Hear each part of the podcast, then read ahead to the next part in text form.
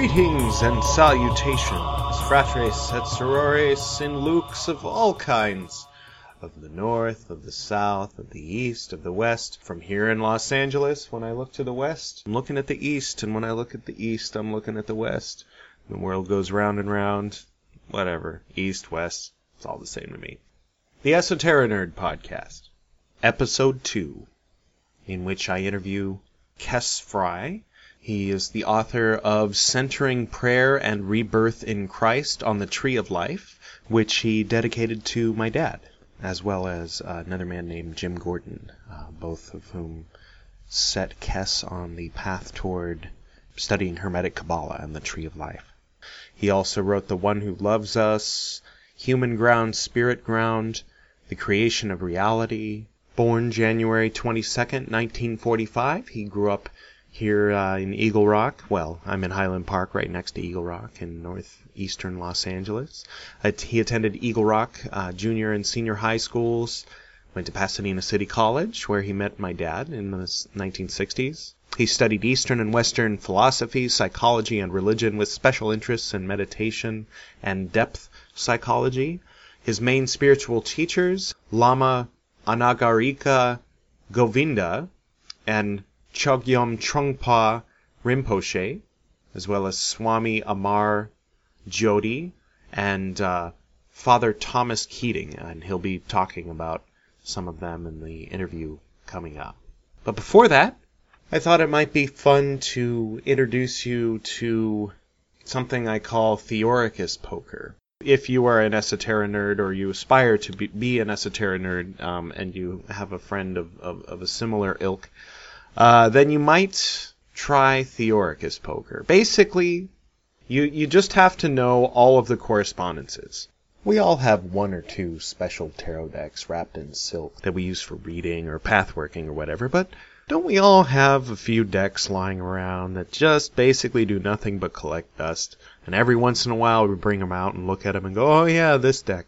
Here's a fun way that we can turn these old decks into a game that we can use to drill correspondences, to stay sharp. Divide the 78 cards evenly among however many people you're playing with. So if you have two, you each get 39. If you have three, you all get 26. Uh, at a certain point, you'll probably have to set the extra ones aside in a discard pile. Maybe everybody gets to know what they are. Basically, it works like this. Whoever has the Fool card lays it down in the middle. The person to their left has to lay down a card that connects to it. So they could put down a king and say, well, that's absolute, that's Keter, it's connected to the Fool. They could put down a sword. Well, it's air, it's the Fool. They could put down an ace. One, Keter, connected to the Fool. They could put down a two, it's connected to Hokmah. They could put down Justice, Libra, ruled by air, Aleph, the Fool. The Star, or Lovers, the three signs of the zodiac ruled by air, the element of the Fool. Any good esoteric nerd would probably argue that any wand would uh, correspond with absolute and therefore be connected with the Fool. Then, whatever card that second person put down, the third person has to put down a card connected to it. So if they put down Aquarius, saying it was ruled by air, the next person could put down any seven. Seven of Pentacles, Seven of Swords, Seven of Cups, Seven of Wands, whatever. It's Venus that's connected to Aquarius, since Aquarius connects Netzach with Yesod. Speaking of Yesod, any nine. The Moon card, even though it's ruled by Pisces. The High Priestess, since it's ruled by the Moon. You get where it's going. Let's say someone puts something down, and you're playing, no matter, even if it's not your turn, you can call bullshit on it. You can say, okay, what, that's not connected and uh, then the person has to pick up the whole deck, and whoever runs out of cards first wins. But if you call bullshit and the other person can explain how they're connected, then you end up with the whole deck. So if you're a beginner, you don't want to call bullshit. Not until you really know how to play the game. What happens if somebody picks up the whole deck? You've already played the fool, right? So who's got the magician? Has anybody got the magician? Somebody puts down the magician. Goes with any king, or eight for Mercury. Goes with any ace, or three, the Sephiroth connects to. Goes with the lovers. Goes with hermit, both ruled by Mercury. Goes with wand, primal element. Goes with the sword, element of the planet. Maybe it's too stretchy. And then there's the Shem correspondences to consider. The five of pentacles, the three of cups, the ten of pentacles, the eight of wands, the eight of swords. You get where this is going. This isn't a rule book kind of thing. I'm not going to hold your hand through this, but if you Google Theoricus poker, you'll find uh, the original blog post in which I uh, suggested that possible use for these old decks. Anyhow, just a little something fun before we move on to the main course. I hope everybody's well. It's been less than a week. I, I, felt that uh, that first episode warranted a second episode coming out because I think that people who don't know me would be like, yeah, it's some guy in a fancy outfit, but then it's he's just talking to his like stepdad and you know talking about old times or whatever. And you know, a- anybody is welcome to call and we'll talk about whatever. But uh, I wanted to use this old interview. This is actually from last year in October. Um, Kes Fry, my dad's old friend and uh, fellow esotericist, he uh, they both were into Eastern and Western esotericism, which is of course where I get it. So I'm kind of second generation esoteric nerd. Uh, Kes was in town, and I, I was particularly interested in any insight he might have about my dad and his esoteric background in, in context, you know, and things that things I might not know about. So that's one of the things I ask him about. But I also ask him about his uh, background and experience with those who've influenced him. And so, without further ado, here's the interview.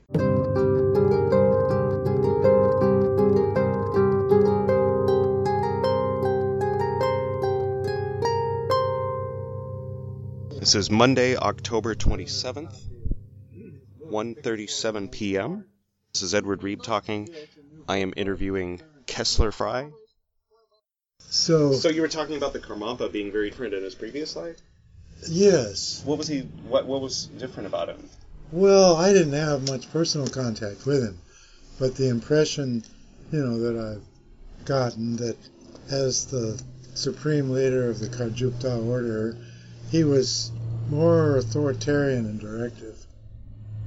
And the new one seems to be reaching out to people in the West and communicating to us in our language. Although the, his predecessor did send what was his name? Charum. I can never say. Chogyam Trungpa. Chogyam Trungpa. He was one of my teachers. Yeah. I did have personal contacts with him on a number of occasions. Nice. And there was another renowned teacher named Kalu Rinpoche, who the Dalai Lama called the 20th century Milarepa. Mm. Um, yeah, so, uh, and I also had contact with this Kalu Rinpoche. He was a very enlightened being. Trungpa was kind of controversial Hmm. because he, he felt like if you want to teach Westerners, you need to become super Western. Hmm. So he was, while he was teaching, he was smoking cigarettes, drinking beer, and other you know, alcoholic substances. No wonder Gordon likes him so much. a lot of people, a lot of people just couldn't handle that because that didn't meet their expectation Yeah, yeah. of what a, a holy man or a guru was supposed to be doing. So he's very different from uh, Chagdud Tulku. Um, oh yeah, I would say extremely different.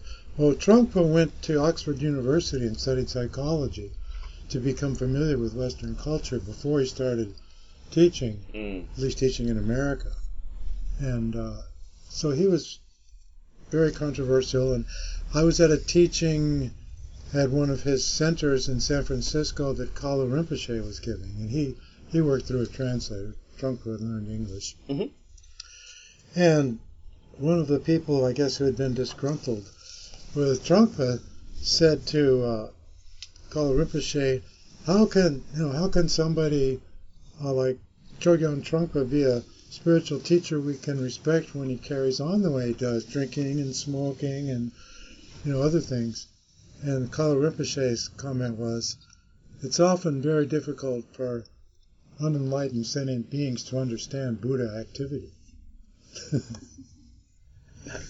So he was very supportive of, of Trungpa, even though Kalu Rinpoche was kind of a model of asceticism. He, he spent 12 years meditating in, Oh, that's his. in Is that him? caves. Oh, No, no. that's Chagdud Tulku. Oh, different. Okay. Yeah, that's a different lineage. He's a Nyingma Pa, Oh. and um, Kalu Rinpoche was a Kagyupa, which is what the uh, Karmapa, he's the head of that order. There's like, you know, these different schools. Right. of Tibetan Buddhism. The Nyingma Pa is the old ones, and that's the school that was founded by Padmasambhava and Yeshe Sogyal. Oh. She recorded all of his teachings, and they buried and hid a lot of them. And then there's the Kagyupa school, which was begun through Marpa and Milarepa a few centuries later. You seen this one? Oh, um, Yes. Yeah, this is one of the biographies of. Uh, I'm not sure if I've seen this exact one, but Yeah, I read this that is one. one of the biographies of Padmasambhava. Yeah, The Lotus Born by, uh, how do you pronounce her name? I how I pronounce it. That's not how everybody else Okay. necessarily does. Is Yeshi Sogo. Okay. Yeah, I've been saying Yeshi Tsiokal. Yeshi means wisdom okay, in Tibetan. I'm not sure what the meaning of Sogyal is, right. Maybe it was a family name or something. but she she attained enlightenment, you know, in a female body, and uh, was very highly renowned. Yeah, I've got a statue of her in my yoga room. I I have kind of a connection to her myself. Yeah. So yeah, anyway, there's those two schools, and then there's the another school that came along after that was the Gelugpa, and that's the one that the Dalai Lamas are in. Right. So the Gelugpa, what's his relationship to the Karmapa? Because they seem to work together. Well, they're they're like you could compare them on a political level to the president of the United States and the president of Canada or the Oh. prime minister of Britain. I mean, they're They get along. they're heads of major orders and they cooperate. you know. Right. They're all working towards the same thing. Chogyam Trungpa, I think, was the the twelfth Trungpa Tulku. So Hmm. there'd been, and there's another. She passed away in 1987, and there's another reincarnation of him in Tibet right now that's growing up. There's a reincarnation of Kalu Rinpoche.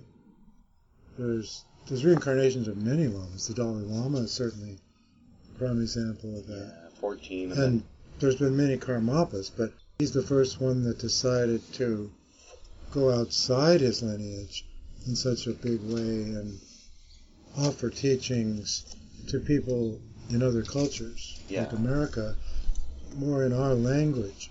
So he's not he's not teaching Buddhism per se, but he's teaching kind of a spirituality which is based on Buddhist principles. But he's not he's not trying to win converts to Buddhism. right. Maybe that's the unique thing about him that they were referring to. yeah. Probably, probably. it what's this book you have here?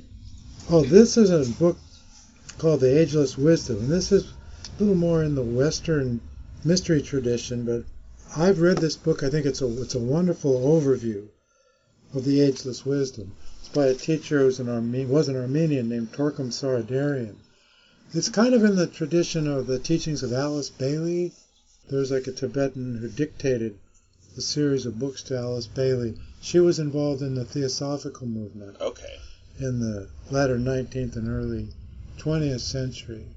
And then after Madame Blavatsky and I think Annie Besant had disappeared, there was there was kind of a schism within the Theosophical movement, Hmm. What what year about? 1920ish. Okay. And and Alice Bailey, their headquarters was in Hollywood here in, in SoCal. Mhm. Alice Bailey was kind of conflicted about which camp, you know, the schism to go to because she liked the people in both of them. Right. You know, often there are these egotistical power struggles in spiritual organizations, just like there is in the the business world, the political world, and other places because of people's egos. Yeah.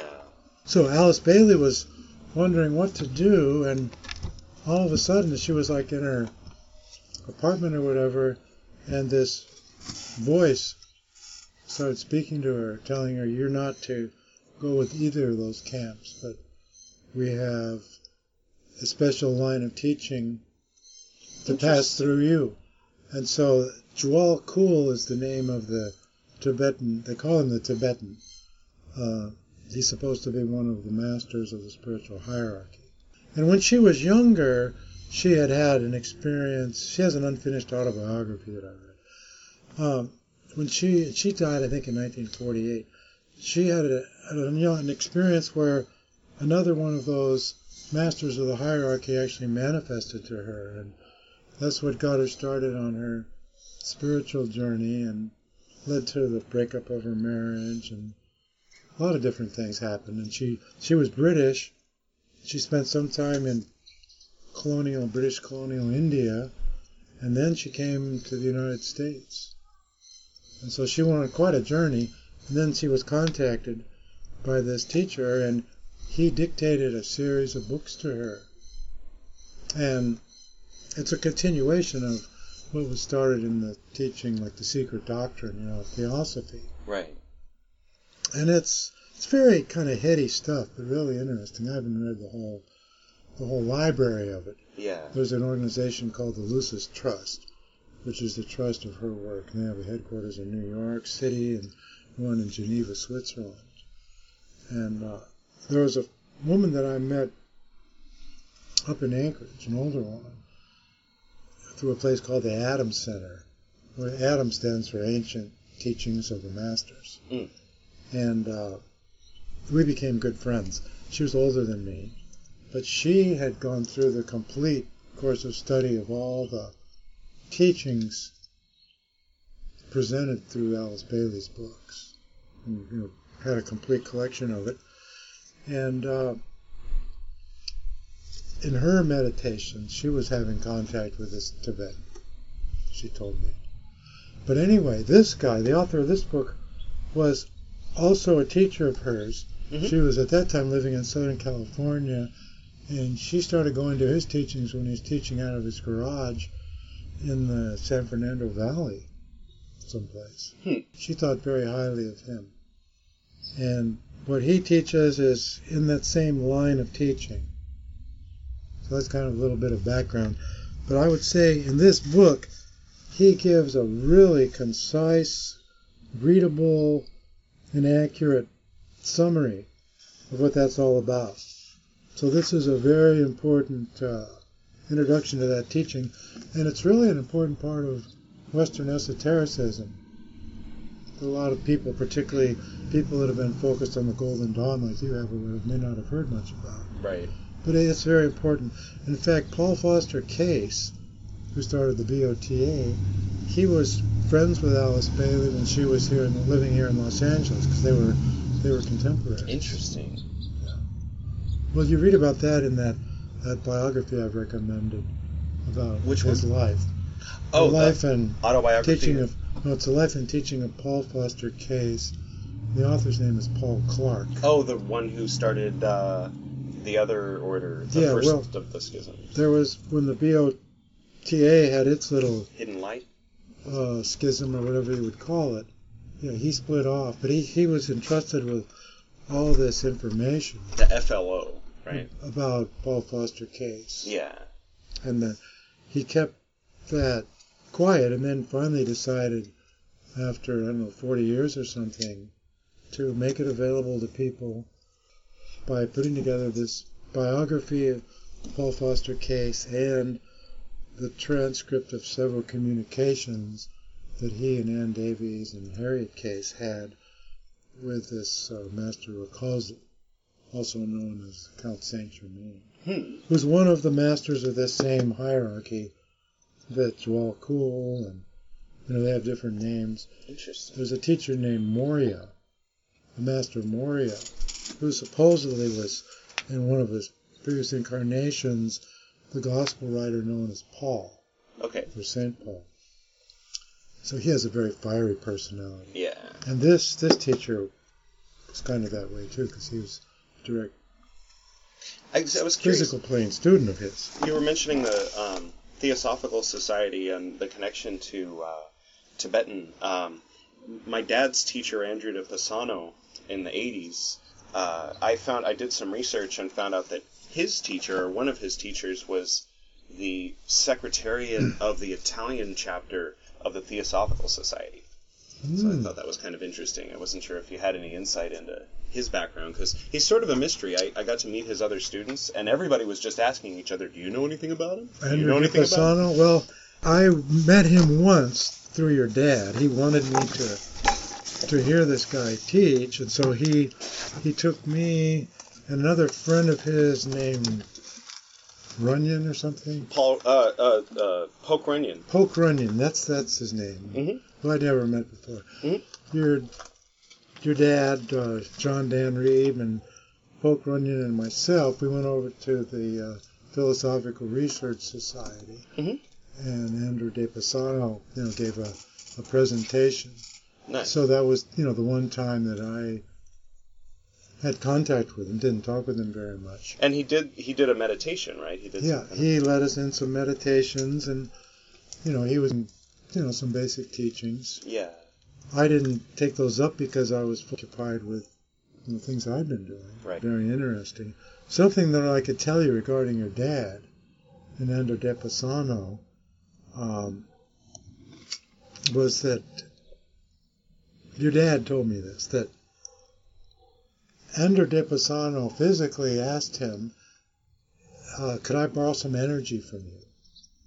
He asked your dad that, and and your dad said, "Sure, you can borrow some energy from me."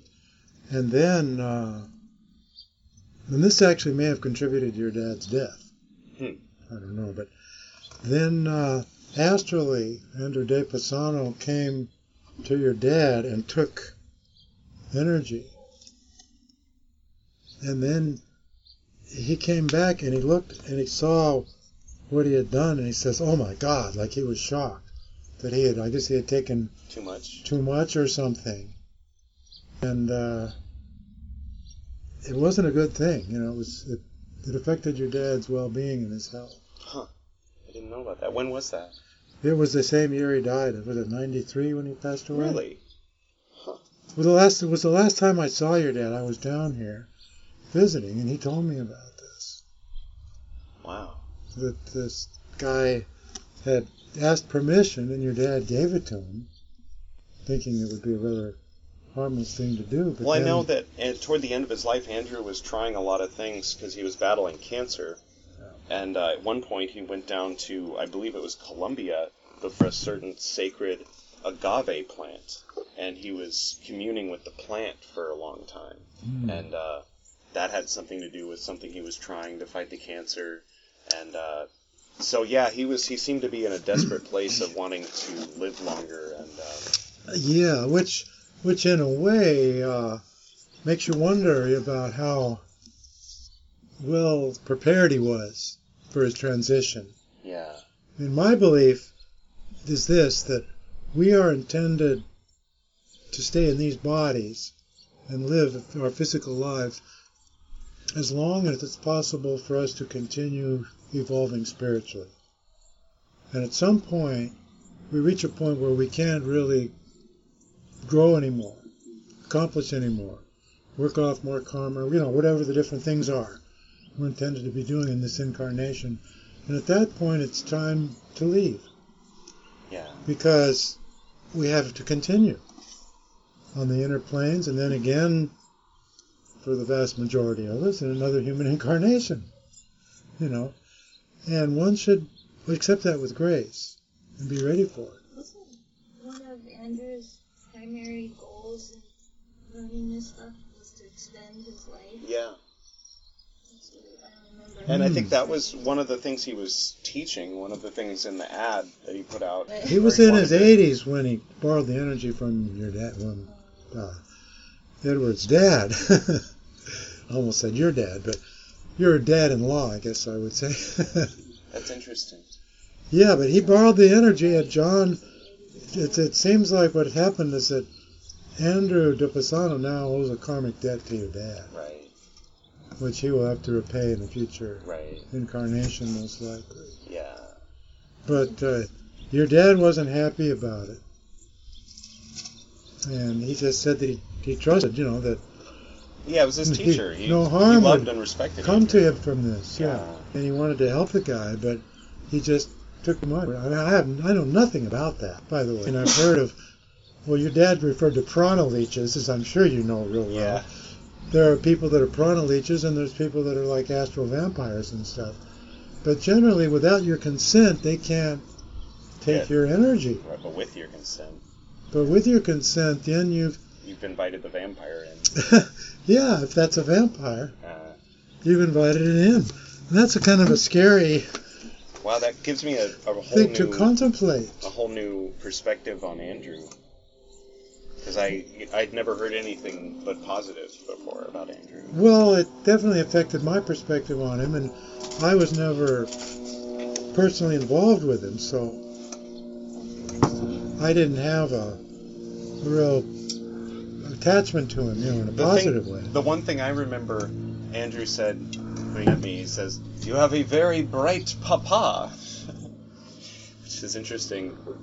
Thinking in context of what you just told me, of kind of a double entendre of bright as in as in intelligent, but he was talking about auras. Your your, your father's very bright in the world. He's very Well, I think both of those are very true of John Dad. yeah He was a force, no question about it.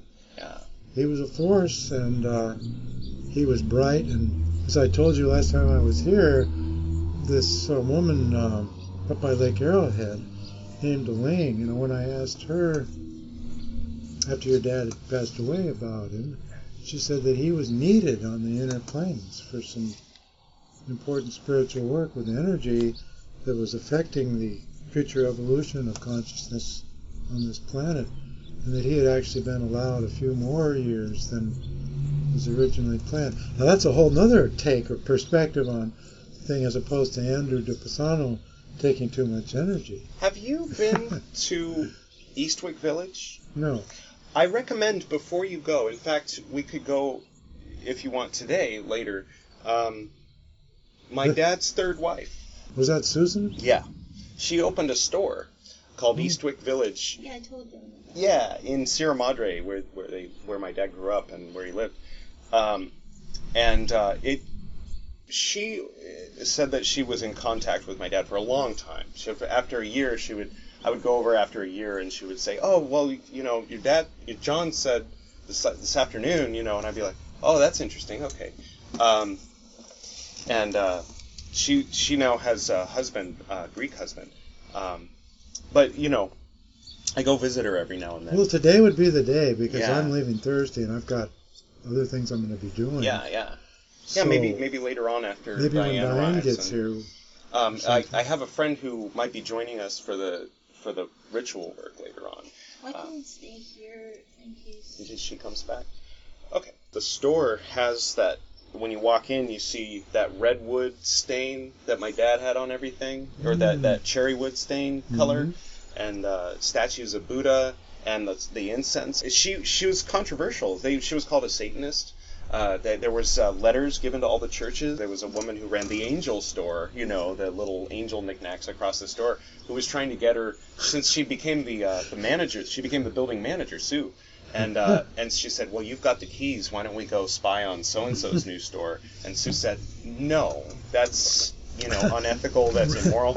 And so the other woman, uh, you know, disappeared, and then suddenly these letters started showing up at the local churches saying Susan Reeve is a devil worshiper. run your competition out of town by Yeah. getting them condemned, burned at the stake if possible. So I went to the local Catholic church there, and at the time I was singing in a Catholic uh, Russian Catholic choir. yeah. and I went and introduced myself to one of the nuns there, and uh, and I told her about Sue, and I, t- I told her that you know times are changing. Like people who who are very Christian oriented, who think that Buddhists are devil worshippers, are wrong. And you know my my stepmother is a Buddhist, and she believes in Buddhist principles, and she sells items of a Catholic nature, of a Buddhist nature, of a Jewish nature, primarily. There isn't really anything else. There's no no witchcraft going on, you know. And uh, and she's being called a devil worshiper. And so I told her this, and I said, I all I want from you is if you could just tell the Monsignor that I spoke to you. And uh, if you have any kind of contact with the other churches, because I know they all got the letter. And uh, so I did what I could, you know.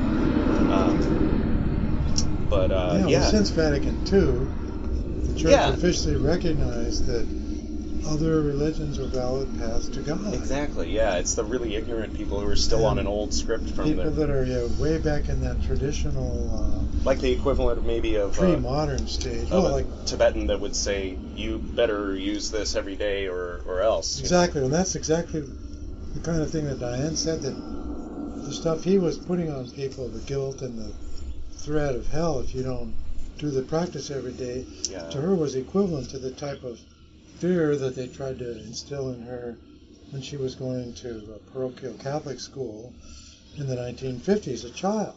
And it's like trying to control you by fear rather than opening Love. you to the love, which is what the message of That's Christ always is all about. Yeah, yeah. it's love and freedom. It's not intimidation and terror, terrorism, you know, on a spiritual level. Well, here, why don't you take this book? Thank you. I'm sure both of you will find it interesting to read. Um, I wanted to, well, before I forget, um, my dad talked about flesh place fear junkies, you know, in, in his book. oh, that's That, yeah. that, that, one of the things that come to mind when I think about those ideas is, uh, is that if somebody dies and all they can think about is, oh, where's my body? I gotta stretch, or even I need a cigarette, you know, or I need another, i need to slam some heroin, you know, like in order to, in order to have that addiction, whatever it is, I need lust, I need, you know, uh, sex or whatever it is.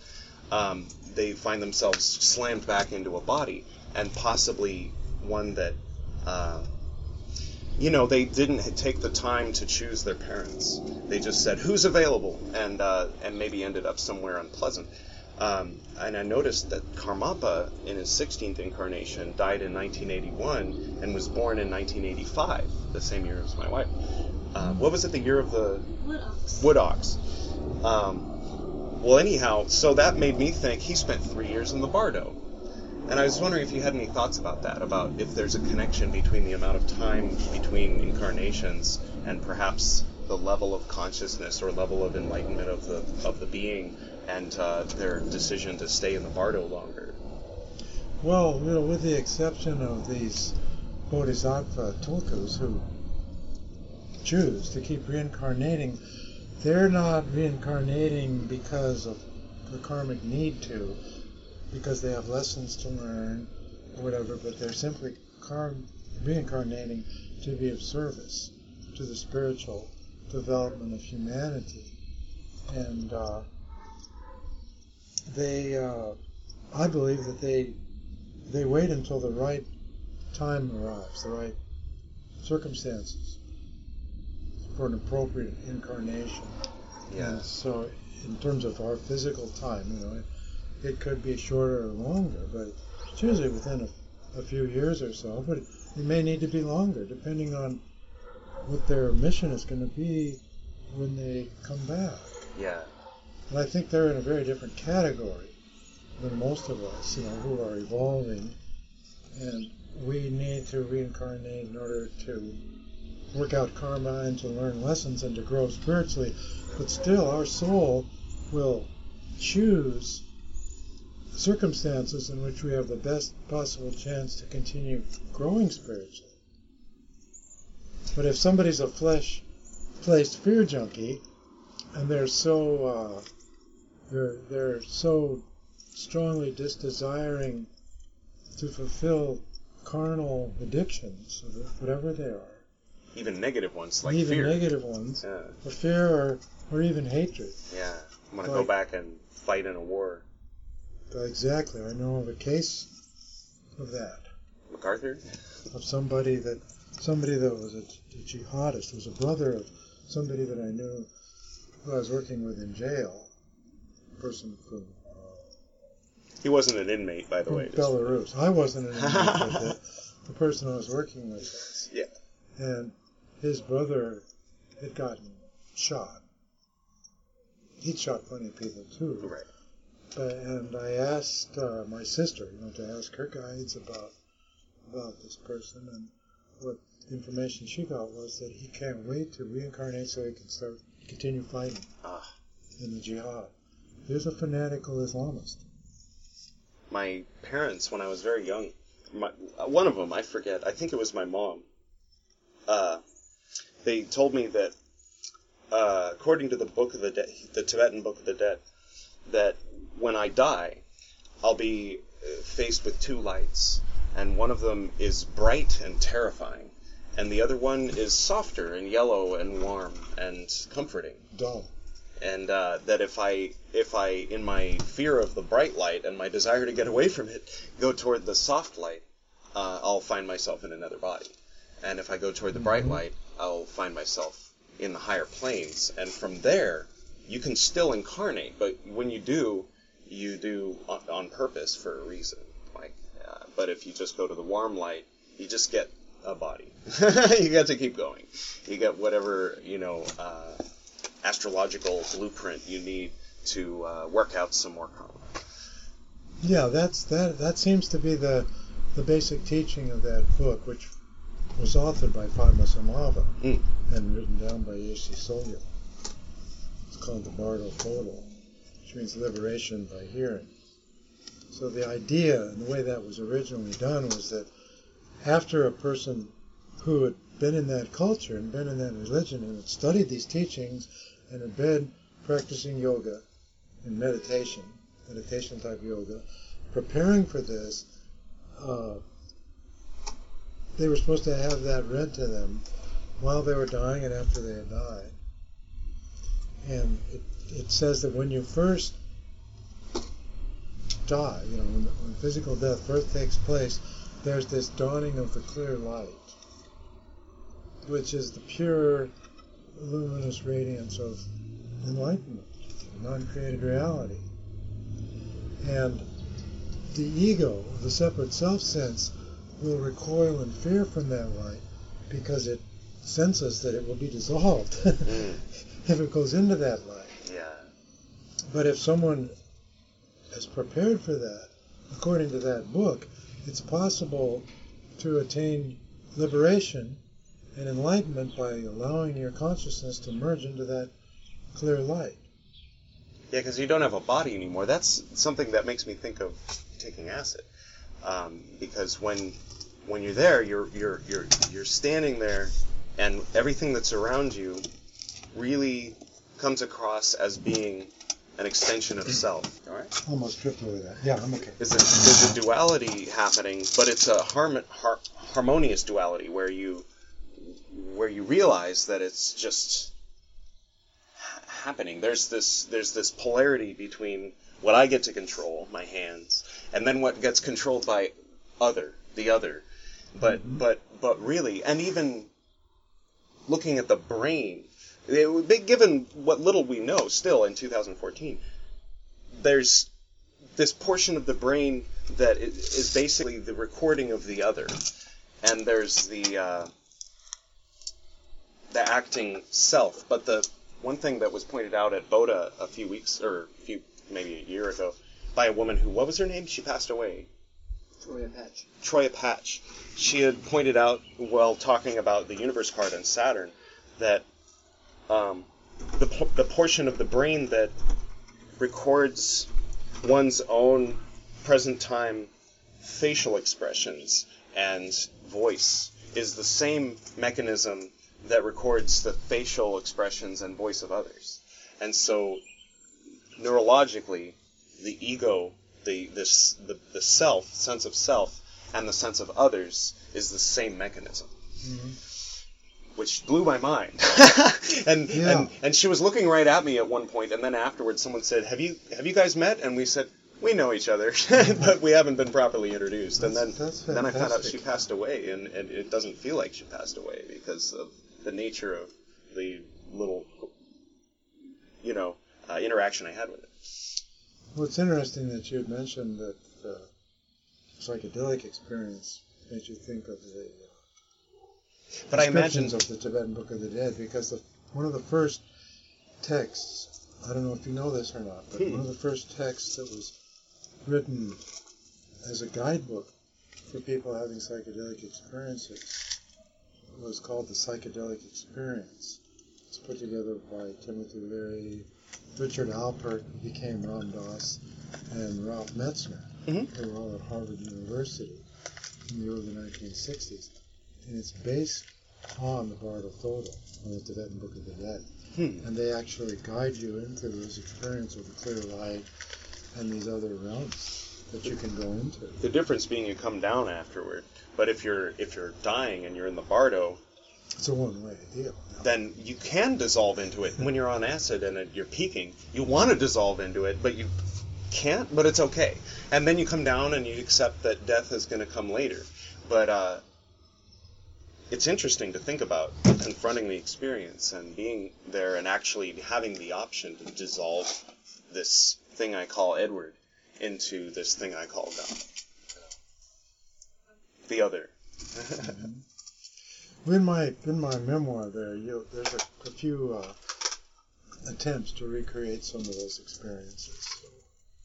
in uh, in the Divine Pymander of Hermes, uh, chapter two, uh, it refers to it, it's a conversation between Hermes, I believe, it might be a little off, and uh, and po- Poemander, P O E M A N D E R, and uh, it's it, it reminds me of that same sort of psychedelic, as they say, knowledge and conversation with the holy guardian angel, or or or the uh, the communion between self and other that you can get to in a very deep uh, meditative sort of trance or or in a psychedelic experience sometimes.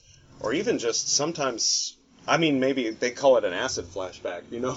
But you know uh, uh, there's many people uh, in I don't know if you've read the uh, I'll just go off on a trip and then I'll you know ask you another question. But um, in the DMT the spirit molecule the book by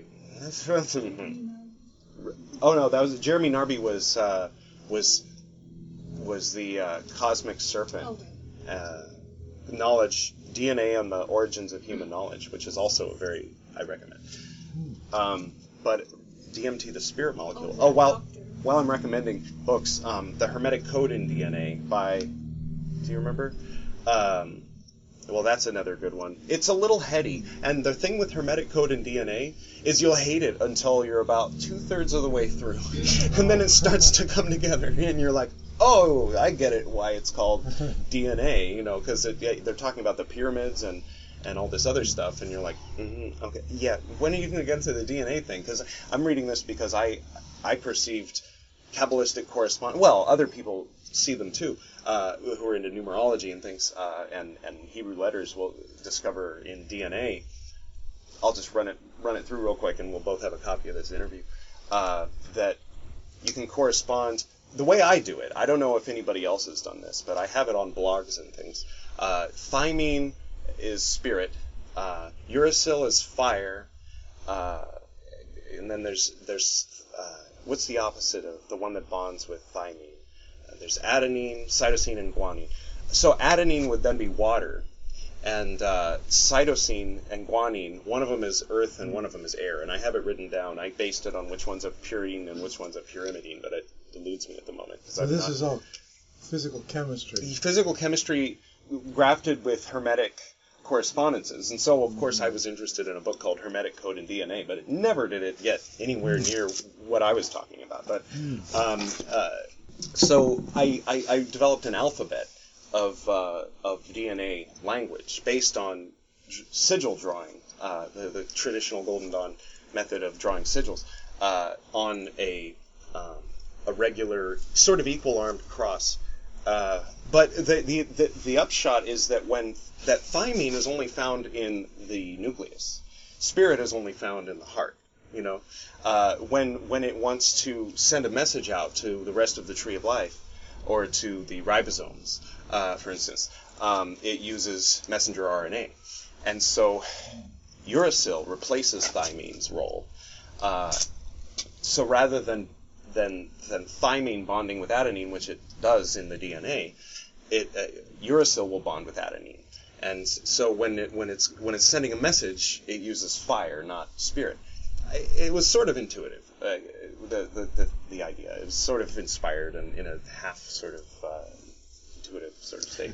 Uh, but uh, Very interesting. but that uh, yeah the and then it goes it goes on and on and on because the uh, the mitochondrial DNA comes from the mother's mother's mother's mother's mother's mother's mother. And that's in every cell there is a mother. And that mother takes the nutrients that comes in from the cell membrane from the channel proteins and makes fucking dinner for the cell. You know makes makes it into energy that's usable to keep the whole thing going. And that's the mother's mother's mother's mother's mother's DNA so so you know um, looking to me that that corresponds with that, that you have a relationship with your digestive system where it has it has its own brain matter. It has it worked into it.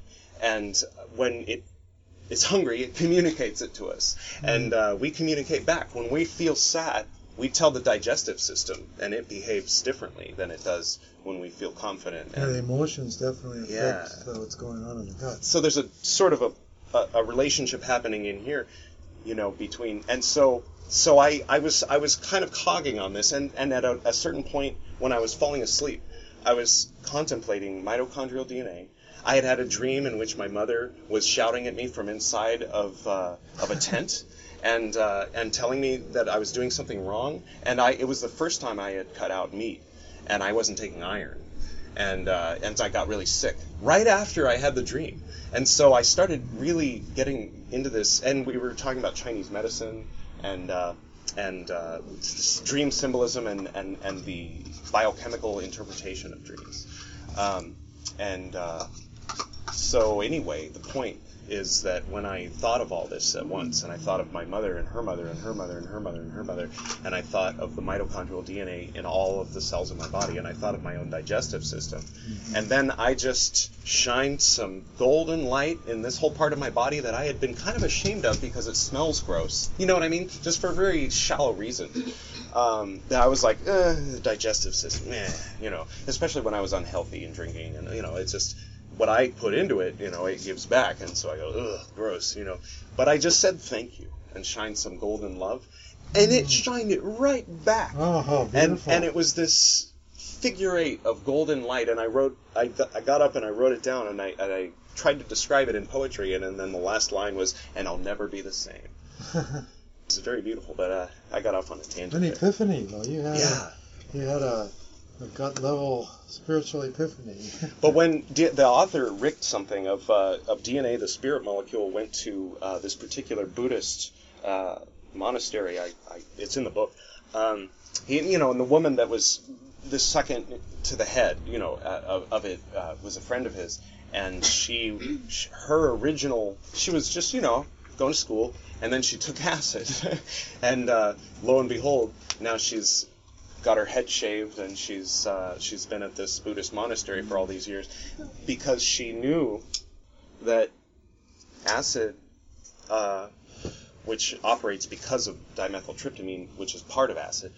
Um, was uh, you know it was the shortcut it was a shortcut and it was and and and the people who had walked the long road to enlightenment knew about that shortcut because you know it's not new you know i mean maybe lsd in particular is new but psychedelics aren't new like taking taking a strong potent dose of a drug to try to get the kundalini to raise before you are purified before you're a proper vessel to receive it or be a healer and you're going to use it for some other evil dangerous. end It's dangerous. it's dangerous and it's it's uh, it's so so people sometimes will cog on that and uh, ri- but their original LSD you know experiences LSD and then it eventually becomes taking the long road of yoga and well, meditation. you know, as Ram Dass put it, a person having a psychedelic experience with LSD or some other sacred substance, assuming that they use it that way, you know, as a sacrament, in order to explore deep within themselves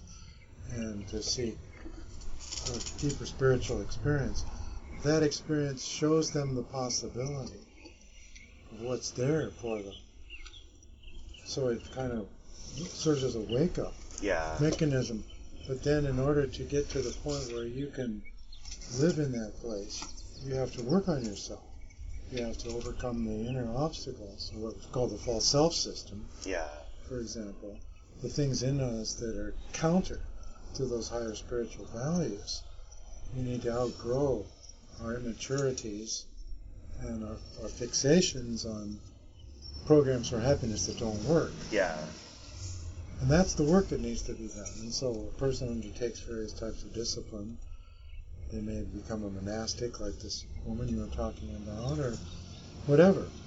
Go through some type of therapy, work on their physical well-being and their emotional well-being and social well-being, Yeah. mental, spiritual, psychic well-being, and so forth. Because as long as that work isn't done, we're carrying the dead weight of the whole self system, and it's going to keep dragging us down, and it's actually going to create mixed motivations in our higher aspirations. There'll be part of us that really wants to go for the higher, but there's another part of us that just as much wants to, to go for these contrary, lower type things. See, it's simply out of ignorance. About understanding oneself Yeah. deeply in love. But as long as that is intact, people won't be able to really evolve and live in that that higher place. You might say we, it's good. It's good to get high, but we also have to get clean in order Yeah. to stay high. Yeah. Otherwise, Oh, I like that. otherwise we're going to be dragged down Yeah. by our own impurities, our own neuroses. I was thinking about um, the ideas put forth by many people, including Teilhard de Chardin, about uh, the the interconnection of human consciousness uh, centers, brains, human beings, uh, and communication through words, and and then of course now through technology uh, that that exponentially has increased, where you can have a dialogue with a community which exists geographically in many places, but um, you know, in their thought process, in their in their mode of of, of, of reality, uh, they they are similar, and then they can really brainstorm and really. So one individual has the ideas of 300 people that they were just reading about that morning on Facebook, and uh, you know, or, or or whatever it is, you know, they, the potential for that exists. Um, the point being, yeah. So in the in the 50s and 60s, the world got a the world brain, the the, the collective consciousness noosphere. got a dose of LSD, and uh, perhaps perhaps uh, has triggered more of a, a general uh, awakening toward that. Hopefully, um, I mean each each new person, you know, grows up. I've seen, you know, a lot of people, for example, someone who grows up in a racist Southern kind of, you, you know, sort of uh, environment and then takes acid and goes, oh man, okay, come on. And then they go to college and they're, they're looking through new eyes. And then uh, they're, they've transformed. It's like a. Uh, uh, so it still is going on. There's ripples, uh, ripple effects, where it's still happening today, you know, and, and, and having an effect similar to what it had happened to maybe people in colleges where they were doing those experiments. And it was a minority of people who had these experiences.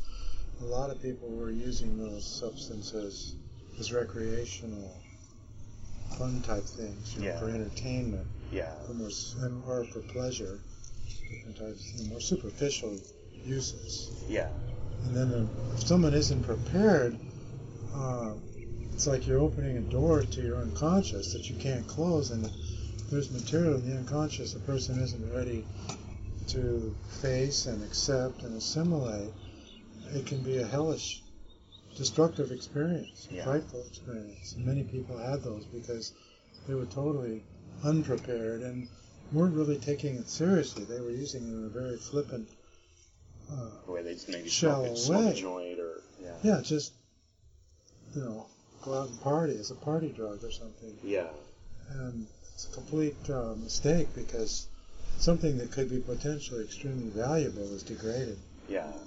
To a much lower level. How did you meet my dad? I never heard that story. Oh, I didn't tell you. I thought I told you. Or maybe you did, here. but I forgot. There was a student of his named Jim Gordon at Pasadena City College, who I was friends with. Mm-hmm. and uh, I was there like in the school year of 1965 to 1966, Mhm. and then uh, I became I met Jim and became friends with him. And then I transferred to UC Irvine in the fall of '66, which was when your dad began teaching at PCC. And Jim was one of his students, and Jim got involved with him privately studying about the Kabbalah and the Tarot and esotericism. In fact, Jim told me that he wanted to be an esotericist. I didn't know what that meant. so he introduced me to your dad. He says, You got to meet this guy, Reed. He said, He comes on really strong, but just, you know, don't panic. just hear him out, you know, and, and he's really cool. And so I said, Sure, I'd, I'd like to meet him. So the next time I was in the area, I met him. That's how I met him. nice. Went over to his house and he was talking about the tarot and a little bit about uh, William Butler Yeats, you know, and the Golden Dawn. And he had this friend named Jack Davison. I guess the two of them had tried to initiate themselves into the Kabbalah and the tarot. nice. and Jim was sort of their pupil. And he talked about Aleister Crowley, you know, and just saying, stay away from him, you know, because he's he really takes you down That was how I ended up in the Golden Dawn. down was, the wrong path. was uh, that recommendation because my mom remembered that. Yeah. Crowley was a person that experimented with a lot of drugs, and I guess he, at some point, he just kind of walked off the cliff, you know, and abused and overdid it, and he, he invoked uh, spirits that were very destructive to him. Yeah. Thinking he was getting a lot of power, and one of his students, Crowley's students, was a well-known man from this part of the world named uh, Israel Regardie. Mm. He has several books. You've probably heard of him. Mhm.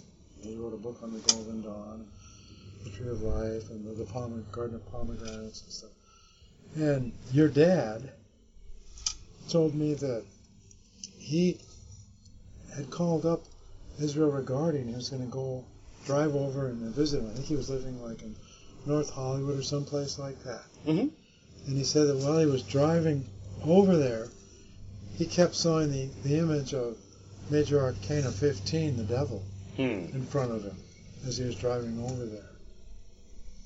And then he, he said he went up and knocked on the door, and Regardie answered the door, and Regardie was proclaiming to him that Aleister Crowley was a god, he was a living god, and saying all this Hmm. really positive What stuff year was that? him. 60s? I was in the 60s, Okay. yes. Um, I can't with any certainty tell you which Oh, that's okay. That's I was just curious. which year it could have been. Just wanted to for the 67 or 68, or even possibly 69. I don't know something like that. when it was, but I was still living in Southern California. I moved to San Francisco in 69. So, uh, do you remember anything else he said about that interaction with Regardie? Because I've always been sort of curious about that. He mentioned it in uh, the Transformations opening. Said, uh, um, I, I should also mention a brief interaction I had with Israel Regardie. You know, I don't think he stayed there very long. yeah. the thing I remember was uh, that he he felt a, like a crow energy, like an intense crow energy. That was what my mom told me, and uh, and that Regardie wanted him to be his his student, but he uh, didn't like the energy. You know, he, he, he didn't like that crow energy. I but maybe that was Crowley. That you know that, that was Short for Crowley. misremembering. Crow for crow- he was saying that it was a Crowley energy. Yeah. Right. yeah, well, uh, you know, I don't know really much Yeah. about Regardie, but I guess he was an older guy because in the biography of Paul Foster Case, there's a couple of letters. They had some correspondence Yeah. between the two of them. Yeah. Yeah, he's um what happened, one of the things that happened, the first that I know of, uh, the first Golden Dawn uh, reconstruction, the traditional Golden Dawn order made in modern times that I know of, uh, was based on Regardie's published material about that he had gotten through Stella Matutina, that he had gotten through Crowley, about the Golden Dawn. And they had had a, had a falling out because he had published it, and uh, because he, well, according to some, there's a lot of different spins that I've heard on, on these things, but uh, because Rigardi wanted to preserve the original pure teachings that had existed that Crowley had learned and perverted, because Crowley immediately took the name Golden Dawn as soon as the schism had happened, and everybody went different directions. And Mathers and Moina changed their name to Alpha and Omega, and the other adepts, including I believe Yeats, uh, changed their name to Stella Matutina, uh, Morning Star, um, referring to Jesus, not to Satan, of course, because it's a title for both. But anyway. Um, On Venus. yeah, and Venus, uh, which is the highest in the original cipher manuscripts of the Golden Dawn. The highest grade was the grade of Venus, the grade of Netzach, and the initiates when they initiate when they went through and wrote it all out and made it flowery and put on costumes and enacted it. They a bunch of people got up to that highest grade. And they were asking, well, what next, chiefs? You know, and so they were saying, next is, of course, 5 equals 6, because it was 1 equals 10, 2 equals 9, 3 equals 8, 4 equals 7. So they said 5 equals 6. Well, how does that go? So they borrowed heavily from uh, the Society of Rosicruciana in Anglia, which wa- they were all initiates of, and brought in some interesting stuff because Budge was translating from directly from hieroglyphs down at the British Museum, and they could just walk in and say, "Hey, what do you think about this?" And uh, so they were bringing in a lot of Egypt, Egyptology and and uh, it, it, bringing ingenuity to it, literally bringing color where it was black and white before uh, to the vault um, in many places. But anyway, so they, they invented five equals six, and then a, a few people would burn out because they'd go from from uh, a ritual in which people were talking, "I am Isis, the dew upon the branch," you know, or stuff like that, and then all of a sudden they're tying people to a cross and whipping them and telling them, you know, to take a take a, a, a evoke the avenging angel Hua uh, to bring wrath upon them and dissolve their inner rose if they should go against the order and stuff. And so people would be like, "This is fucked up," you know, like what is it? And so they invented another grade to go in between those grades, and they called it portal. And so that was uh, consisted of of working with uh, the devil, the death, and temperance. But the whole point was, don't go down the devil path, don't go down the death path. Temperance, you know. But they but they talk a bit about what this symbolizes, what this symbolizes, and you got to work with those energies. But what Crowley did was he got way into these two side paths and didn't have much of the temperance. Didn't have the middle path. Yeah, um, but yeah, so it's in the sense of the five elements. The there was the neophyte, which you know it's a spiritual centering. So that was kind of I always thought you could correspond to the element of spirit. And then there's the first grade Zelator for the second grade, and then uh, Theoricus air, and then Practicus water, Philosophus fire, and then uh, so then he said, okay, now there's the spirit grade. You're a complete pentagram now, and so then to to get from there to you transform the pentagram to a hexagram, and then you go into five equals six, and so it was like this step in between where you start invoking Thoth, you know, and Alan Bennett wrote out this Thoth invocation that Crowley loved, and so it's used equally in Golden Dawn orders and in, in Thelemic orders. Um, you know, and it goes uh, at the end. You know, well, all of most of their big invocations at the end. Uh, Make all spirits subject unto me, so that every spirit of the firmament of the ether, upon the earth and under the earth, in dry land and in the water, of whirling air and of rushing fire, should be obedient unto me. You know, and so that could be quite an ego trip. yeah, which Paul Foster Case, of course, points out. And uh, I mentioned that I was traditional Golden Dawn one time down at BOTA, and they said, "Don't you find that it exalts the ego?" I said, "Yes, yes, it does." But um, anyhow, I'm talking too much. Well, I think you will really enjoy reading that biography of Paul Case Yeah, because it adds to the historical uh, perspective on the Golden Dawn and how it evolved and the uh, instruction, matter of the BOTA as a way of carrying the tradition, the the. Western mystery school Yeah. tradition of initiation that people could use Yeah, uh, in the West, in America, because he was an American. Yeah, I think he was the American head of the original Golden Dawn Order. mm. And then at some point there, he had a parting of the ways with Moina. Moina, Yeah. the widow of MacGregor. Oh, but what I was getting to earlier was Regardie published was a guy. He was in the OTO. He had an Oasis. He's And, one of the uh, people that had material for that biography, I, believe. Oh yeah, that makes sense. Chick Cicero. in the s- 80s, 70s, he uh, he had a strip club, and he's open about this. I'm not talking any trash about him. Um, and uh, one of the girls that worked there, he was liked. She's now his wife, and she writes many of the books, and uh, has for many decades now. And um, and she did the art, so it's sort of in the they got right into the into that vein of the tradition of like MacGregor Mathers telling Moina what to paint, or you know she was scrying and and finding the right color to use for some path on the tree of life and some particular scale and and uh, but they he met Regardie. Uh, he wrote to him and said, uh, I, I might be misremembering this, but he he said, uh, you know, I, hey, I'm I'm I'm building the tools. I'm doing it. I'm I'm building a vault. And Regardie was very excited because he didn't get a lot of fan letters, you know, and uh, and so he said, I would love to see your vault. And so he came and visited. And they, they snapped a picture, which is in some of Chick Cicero's books, of Regardie standing in the vault, like which is funny because in, in the order I came from, you don't see the vault until uh, you're ready You only see it during ceremony. You're wearing a white robe and and golden slippers, and you do a particular thing when you go in, and you behave a certain way when you're inside of it. And there's Regardie, like with his hands in his pockets, like looking around. Regardie himself didn't get past Practicus, but um, so we in the in the in our in our particular Golden Dawn enactment order would talk a lot of trash about that, especially in the olden days when we thought we were should be in competition with the Cicero order. Oh, You know, yeah, the Regardie's letters to Paul Case, or Paul Case's letters to Regardi that are in that biography, were written in the 1930s, interesting. for example. Yeah, I wonder how old he would have been. I'm sure it's easy So enough to he would have up. been, he probably would have been pretty old. I wanted to ask you while you were talking Yeah. regarding vaults. You know, the vault that Paul Foster Case describes in his book, The True and Invisible Rosicrucian Order, he describes the vault of Christian Rosencreutz Right.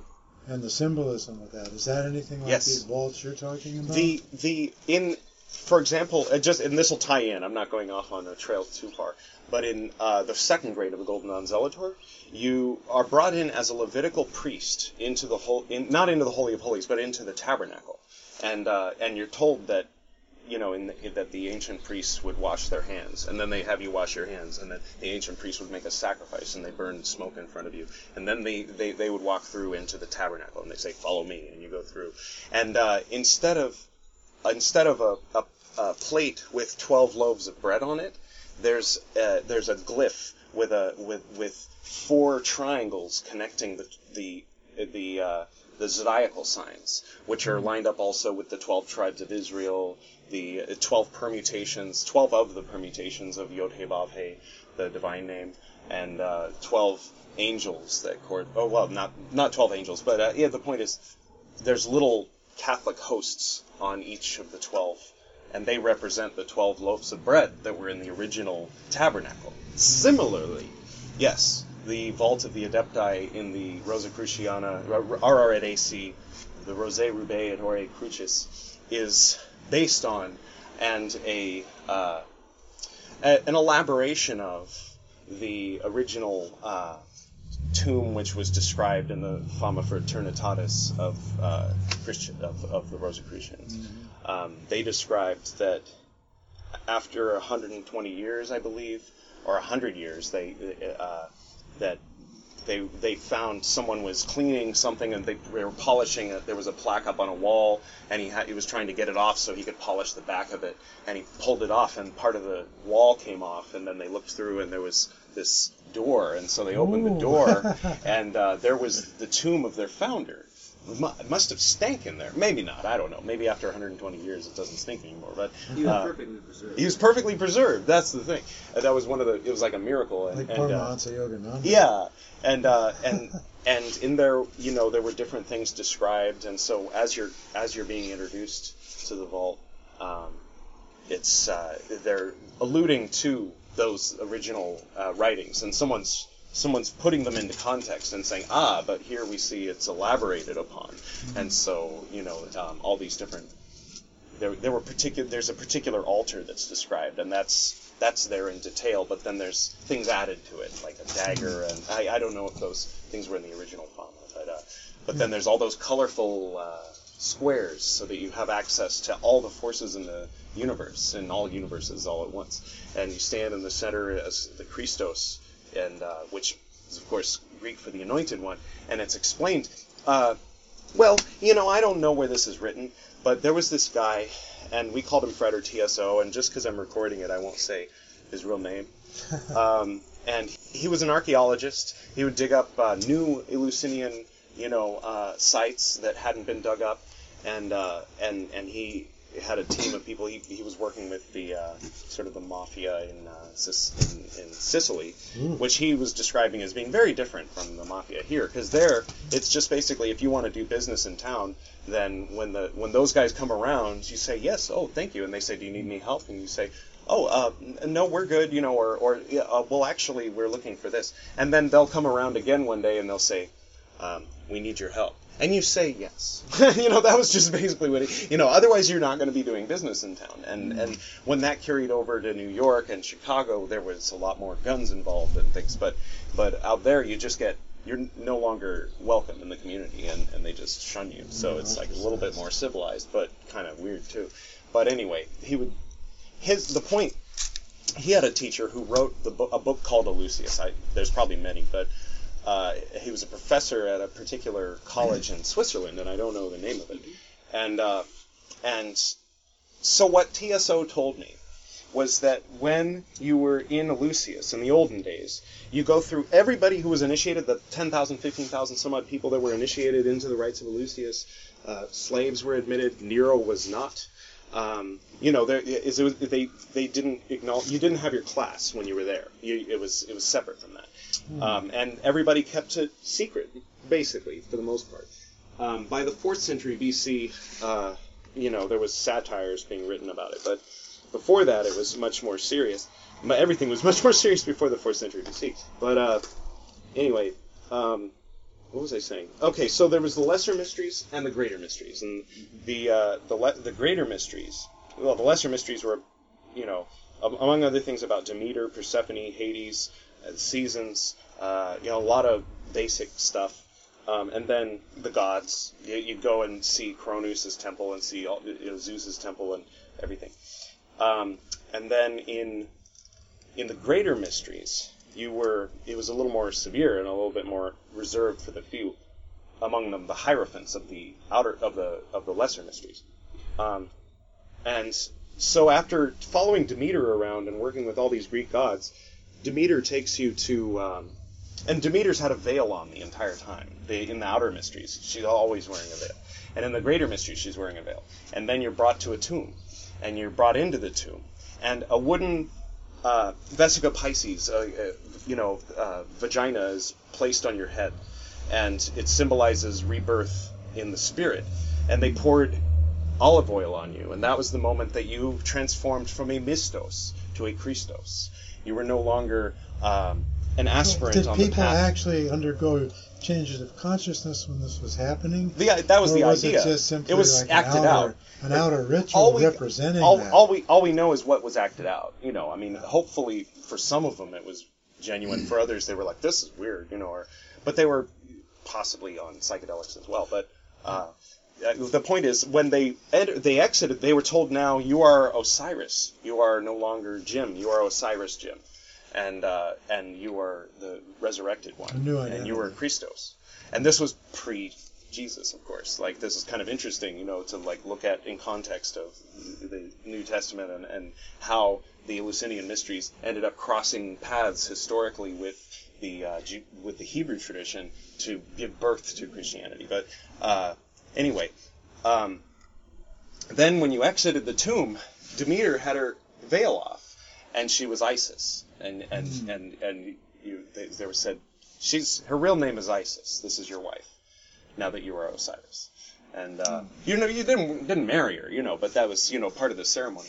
So yeah, I always thought that was an interesting sort of like a proto history to the symbolism of the Golden Dawn and the symbolism of the Catholic Church, because you have okay, everybody just pray to Mary, just pray for forgiveness, just pray the Rosary, and then for the for the the, the, the real serious you know people who want to get get into it then then down the road after you many ring past knots they say become one with the body of Christ. You know like take these words of Paul to heart. The reason why they didn't want to translate it for so long was they didn't want the common folk to to be like well is this about us or is this about the priests you know like like because you know then once it was translated we were like I think this could- this is about us you know like we should be part of the body of Christ We are, yeah. yeah Well, and you don't need a cookie, you know. I think I mentioned when I was here visiting with you guys uh, last week or whatever it was about a book called The Road to Eleusis, which is about the Eleusinian mysteries.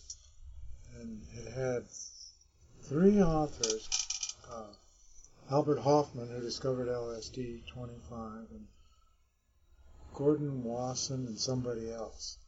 And what they have done in that, it's a small little book, but what they've done in that book is they've made a very strong case for the idea that part of the initiation into those mysteries involved a psychedelic experience. Yeah. The person, they were blindfolded and they went through some kind of a tunnel or something and they had to spend several hours going through this passageway. Waiting for it to kick in. Well, they're kicked- probably given a drink. After it had kicked in, I Yeah. mean, it was a drink they had, but they used the the, the ergot kykeon? fungus on rye. kykeon. kykeon. Something The ergot fungus that grows on rye Hmm. was one of the ingredients, and they they have pictures of all these different plants from which these things were derived on the goblets that they drank out of and stuff. Hmm. But uh, that was a definite rebirth kind Yeah. of ritual. I know you. It's hard to get away with a. Uh, the OTO does it. That's what one of the. I'm a little jealous of the Thelemites because they'll go ahead and cross that line. They'll be like, you know what? We're going to do this initiation on LSD. You know, like that. More more so than the Golden Dawn. Not every OTO order or lodge is like that, by the way. That you know, some of them that use the name OTO. At least at the parties. Well, I, I, for one, after reading that book and considering several things, I think that that was part of that tradition. yeah. But before somebody went through that process or that initiation, there was quite a lengthy period of preparation they had to undergo. Yeah. So that I mean, it was like a technology to it, so that when they went through this, everybody would have the same spiritual experience. yeah. And they had to be prepared psychologically and spiritually for that ahead of time. Yeah. And then there were like people who were candidates, and only some of those candidates were selected to continue on in and go through the experience. Hmm. And it was all kept very hush hush, Yeah. of course. Yeah. Interesting. They make they make a real good case in that book about it. Which book? The Road to Elysium. Oh, right, right. The Road to Elysium. Very nice. Yeah, that that book I think it came out in the seventies. Okay, here's a question. It's sort of a different question, but related with to the interview. Um, when my dad in the '60s would teach, did he? What did he do? Was he saying this is how to read tarot in the Celtic cross spread, or was he putting one card in front of you with a candle? What What was the process? What do you remember? What- Well, what I experienced was he did.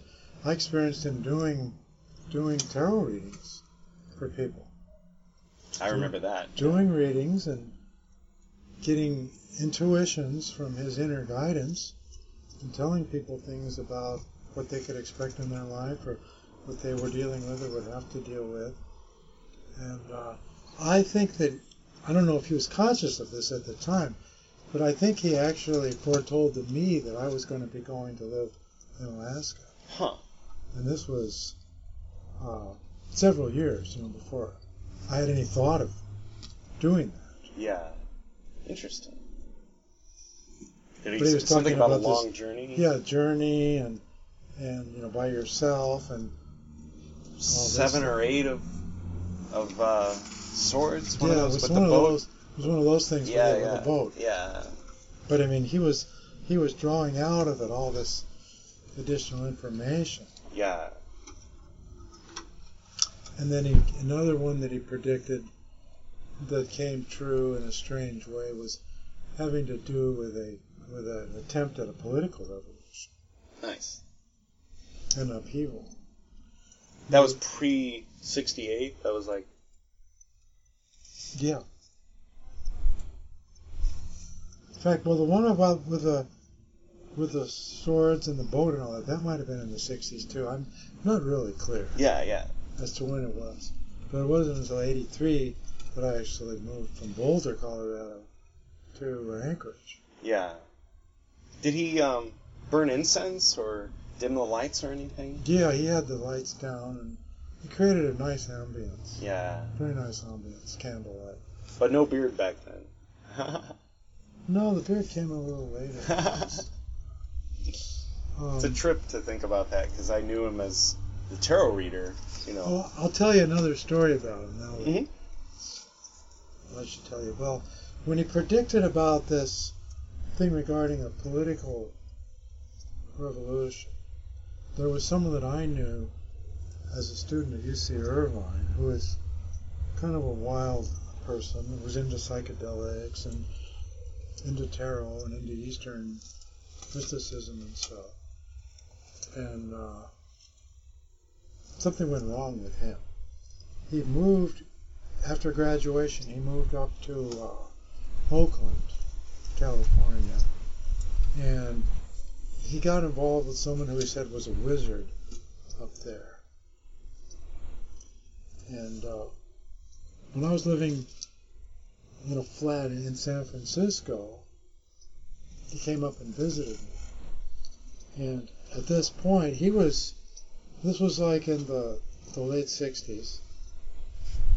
He was, he had completely changed from being on kind of a spiritual path to more of a political revolutionary Hmm. path. And he started participating in these these protests, like in Berkeley and Oakland and so forth. He would, they would refer to the, the police as pigs, and he would talk about pig psychology. And he was identifying himself with the emperor card, Mm. you know, saying that he was going to be an emperor and that there was going to be this this big revolution. And one night in the kitchen, he just he just horrified me, where he started talking about things getting so organized in this organization he was with that there would be people with nuclear weapons blowing up all the major cities in the United States. Mm. And he was he was kind of narrating it like Tyler Durden from Fight Club. It sounds like he like. was narrating it like like a sportscaster saying, "Oh, here goes New York City, here goes Chicago, and here goes L.A." And you know, he was he was really you oh flipped, God. kind Oh. of flipped out. I mean, he he wanted this to happen. He was he was in tune with some diabolical force, you know, that he was getting a lot of energy and power from, and he tried to recruit me to join his organization. So that was where the connection was, which your dad had had predicted, you know, in this tarot reading years before. Yeah. He was trying to con- convert me, you know, or recruit me, and I wanted nothing to do with it. He he had this this woman with him who had who had been clubbed in one of the uh, demonstrations at the Democratic uh, convention in 1968, you know, in Chicago, Mhm.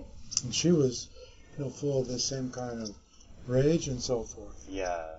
And so he uh, he and her were going to go to participate in some march over in Berkeley, and they expected to get thrown in jail.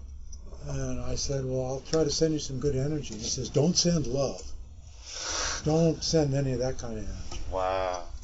So it was pretty bad. And then, as things went on, he actually he realized he wasn't going to persuade me, you know, to join them, and he launched a psychic attack on me.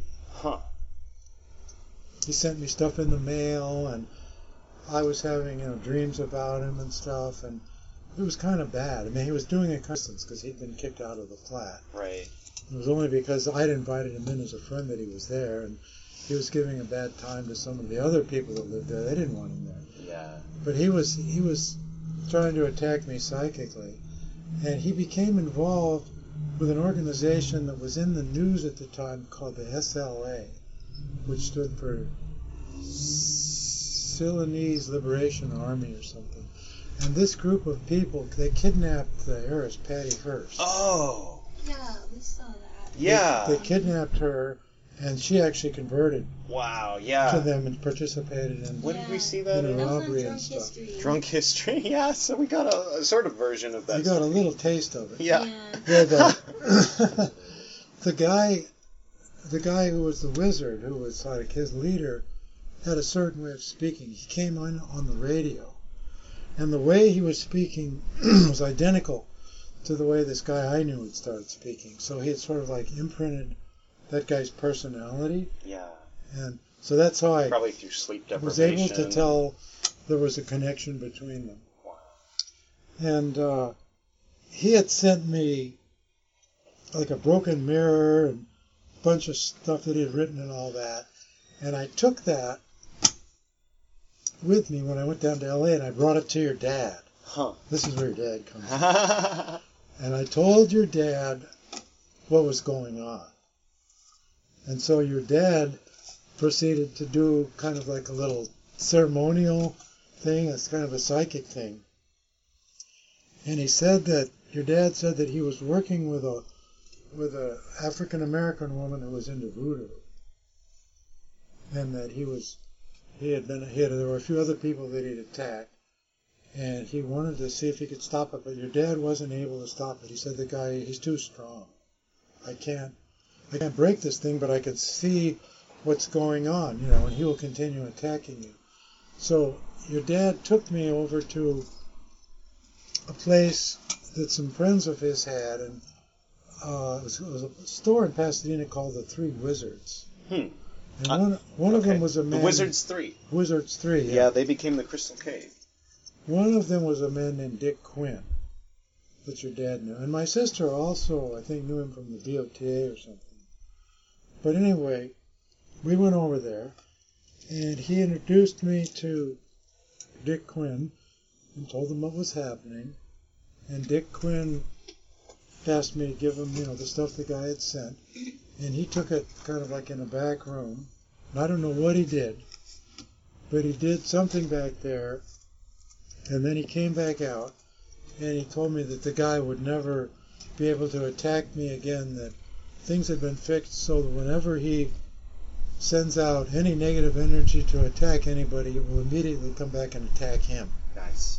So it's going to recycle straight, sort of like instant karma. Yeah. Instead of karma in your next life or whatever, it will recycle back. So he won't be able to attack anybody. And your dad was describing him as having experienced some of that energy coming back to him. He said he was he was doubled over in pain holding his gut and that he was asking that voodoo woman to help him and she couldn't help him.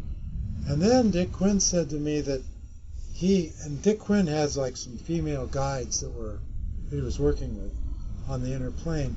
Those guides had told him that this guy had left some of his clothing in my room in my flat in San Francisco and that he was using that as a base to come there astrally and attack me. And he said, Get rid of that. Get that stuff. Anything that, you know, was his, get it out of your place. Because then he won't be able to use that. Yeah. And sure enough, it was right there.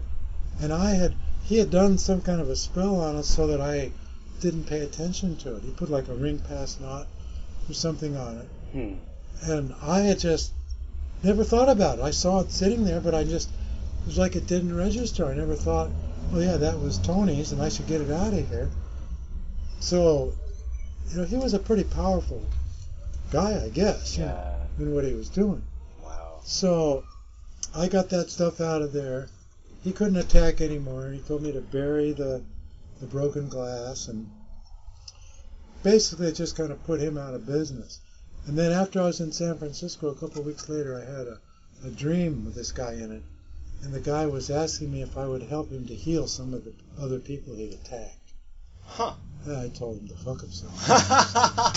That's your baby, you know, it's not mine. oh, it's all coming back on him. Yeah, it all came back on him. Oh, So he wouldn't be able to well, that's launch good. attacks on anybody again. So they, I would imagine, I don't know, I'm just guessing, but I imagine uh, what one of the things that they were doing, the Liberation Army, was uh, to postpone.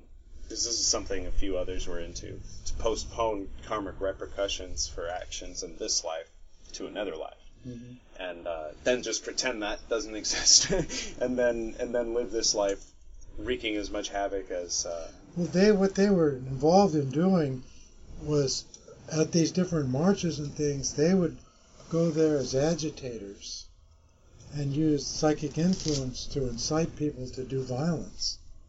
You know, to Makes me know, think of some of the things that were going on with Occupy. well, Occupy was really mild. Right. I mean, there we had these riots down in Watts where they were starting to burn the city down. Mm. They were involved in that. In fact, the the head of the SLA was a African American man named Cinque, and he actually met his end uh, within a year of this down in Watts Hmm. in a burning house. And I mean, they had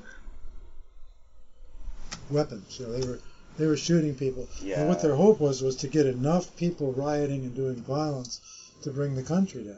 Yeah. But they, they really didn't have a hope in hell of doing that. But they wanted to recruit you know, more people to to work for their cause, and that's why he tried to uh, recruit me. there was like the Black Panthers, and then there were the White Panthers. The White Panthers wore these red berets. Hmm. The Black Panthers wore black berets. And a couple of times when I was getting off of work at my job, there were these guys in uh, red berets standing around. And that was all to intimidate me because what he had threatened to do was to kidnap me. Hmm. Because they had kidnapped other people. And they did, you know, they kidnapped Patty Hearst. Yeah. And once you're kidnapped, they would give you LSD, and then they would, when you were vulnerable, they would psychically go to work on you to try to uh, either Turn convert into you or drone. totally flip you out. Yeah. A very evil thing. But thanks to your dad, I was freed from having to deal with that. That is a very interesting story. Yeah, it was one I was meaning to, wanting to tell you. Yeah. Huh. Your dad was able to psychically read and see what was going on. Yeah. But by himself, he wasn't able to stop it, so he went to his friends. Yeah. Yeah, the Wizards 3, um, my parents, when they were doing magic, you know, just what I remember from stories back in the 70s, um, they were using incense from the Wizards 3. And when I was 14, 15, I started getting into magic.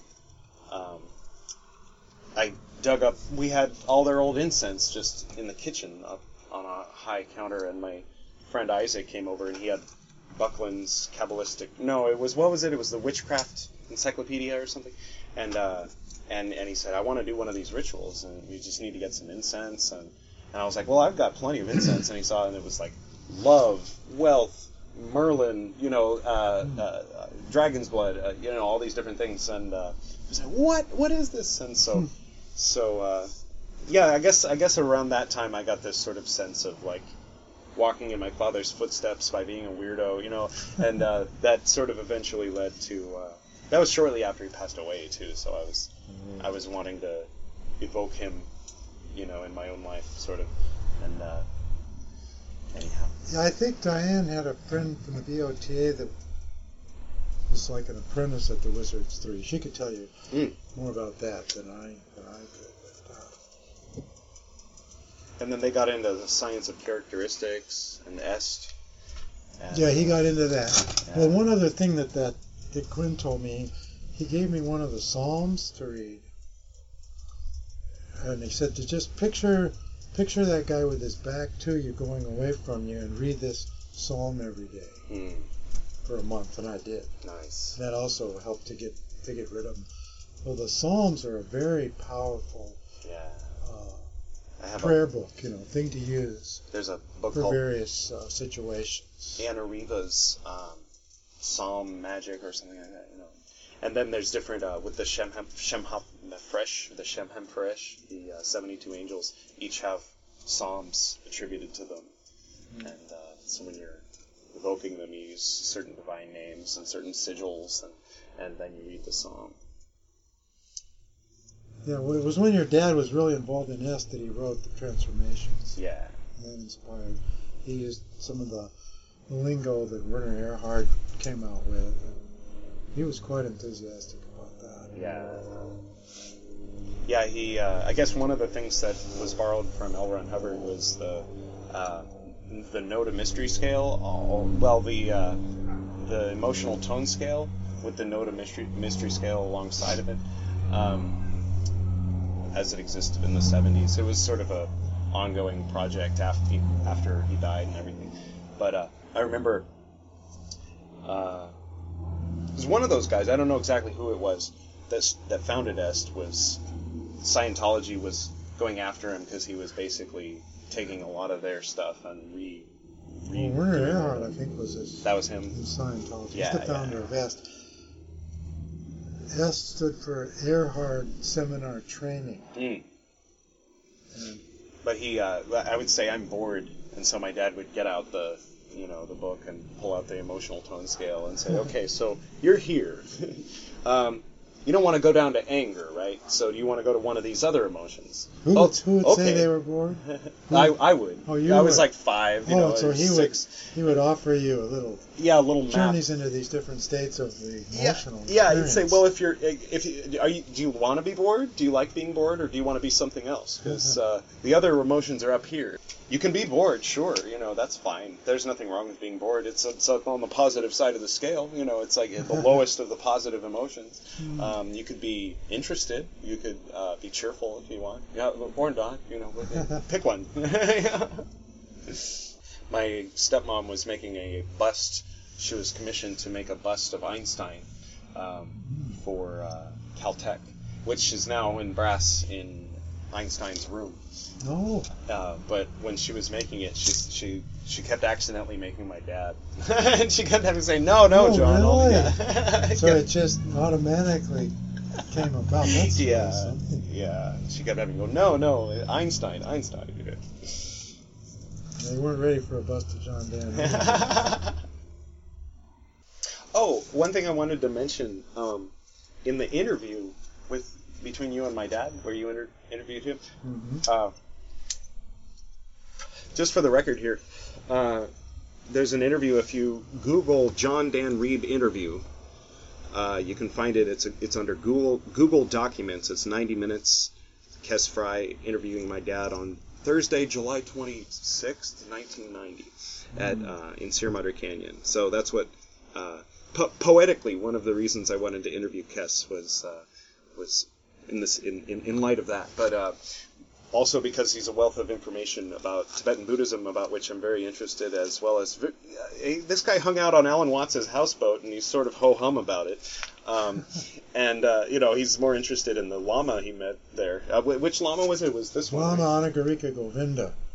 Yeah, here we go. He was a German-born uh, man who converted to Buddhism when he was around 20 and was a monk in Ceylon for a number of years. And they sent him as a representative to to go and debate with the uh, Buddhists in northern India who were of the Mahayana and Vajrayana persuasions. And he got snowed in in Sikkim and had to spend the winter there. And during that course, he became a Tibetan Buddhist. Hmm. His guru, Tomo Geshe Rinpoche, was, he met him, and so he, he, uh, incredible man. He spoke seven languages fluently, and Foundations of Tibetan Mysticism is the book he wrote. it's one of the earliest books written for people in the West on Tibetan meditation and mysticism.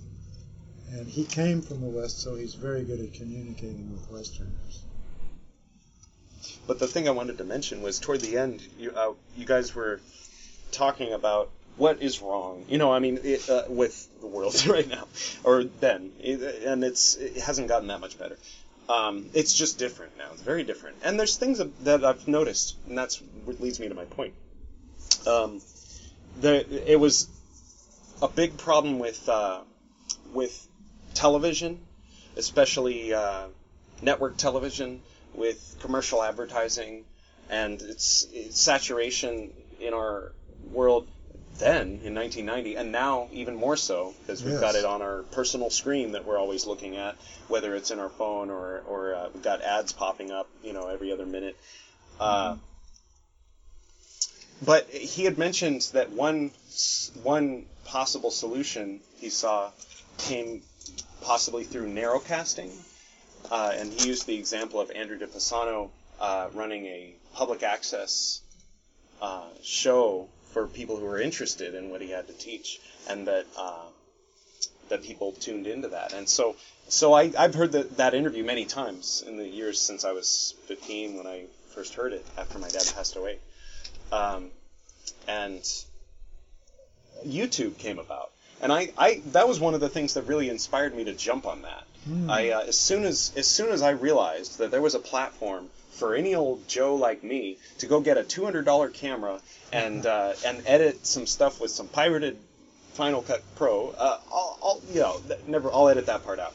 Um, you know, uh, and uh, and put something up there that anyone in the world can see. Um, Yes. I jumped on it, and I, you know, I mean, I played around with it. I, I, a lot of this stuff was re- really frivolous. I was practicing, you know, for a number of years, and then more recently I put some serious stuff up, which I'll show you. I don't think I've showed you very many of them.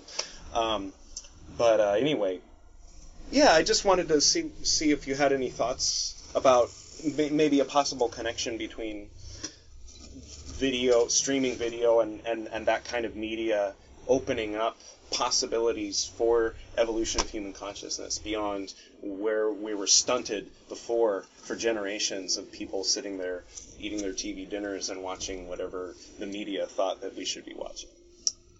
Well, I think there's a tremendous potential in that. The mass media in general, I think, is inadvertently, or maybe in some cases intentionally, keeping people's consciousness kind of stuck within the parameters of the mindset of what we call the false self system and centering prayer.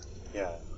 Most advertising appeals to these different programs for happiness, more material possessions and wealth and stuff, more affection, esteem, and approval from others, or more power and control, so forth, more more pleasure and sensation, or intimacy and a sense of belonging and fulfillment to try to fill in the hole in our soul, which is there because we have lost contact with the spiritual center within us.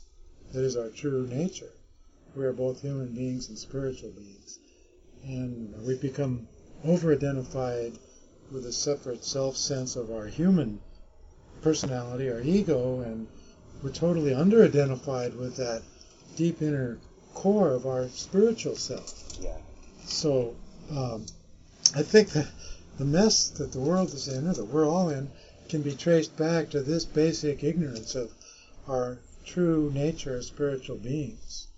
So anything that will help to bring this to people's attention and make them aware of the fact that there are ways of making contact with that, that within each person there is a center of wisdom, peace, strength, understanding, a divine center that we can all access, which is the only solution to filling in that hole in our soul. Um, it would be of tremendous value, Yeah. and we would be less dependent and reliant upon and addicted to external substitutes for that that are being marketed to us by commercial interests, the mass media, and our cultural conditioning. So, getting free of the cultural conditioning is one of the positive things that sometimes people will experience when they have a psychedelic experience, where temporarily their consciousness sort of jumps out of that box and they see things briefly from the perspective of their deep inner self, their spiritual self.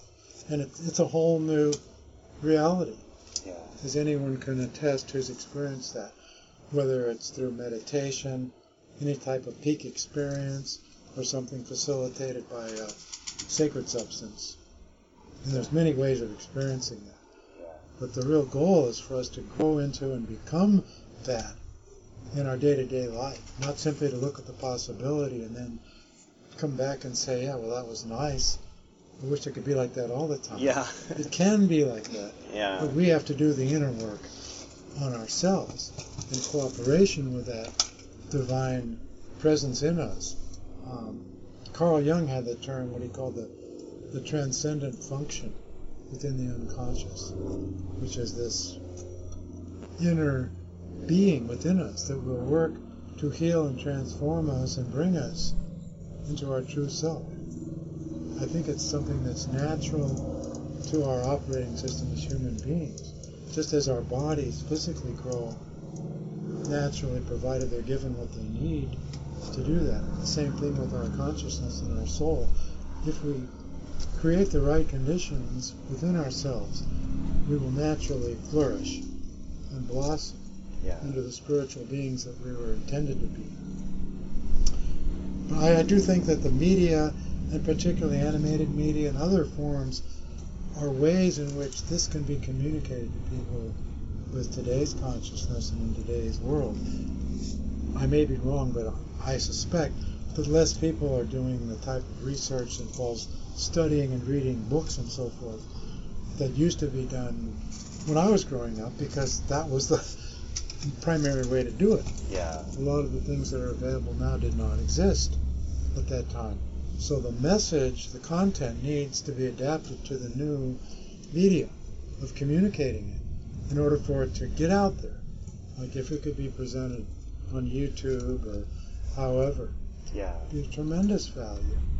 But basically, I think the way the way things will change permanently for the better is if our consciousness changes and evolves, and that's one person at a time. Yeah. But groups of people can do that together, and all of that is feeding positive energy into the collective psyche, or what de Chardin called the noosphere of the human race, and it reverberates back on everyone else on the planet and can help to raise the consciousness of everyone who's willing and trusting to let go of attachment to that false self system of over identification with the ego and its delusional programs for happiness and realize that there's far better potential that we all have waiting for us to uncover and awaken. Yeah. If you're a Buddhist, you call it your Buddha nature. For example, if you're if you're a Christian, you would call it the, the Christos within you, the divine indwelling, the divine Trinity. Yeah. The names given are just names, but what the reality of it is, it's beyond language, beyond concepts. We can't nail it down with concepts, but we can point to it with symbols and ideas and, and language.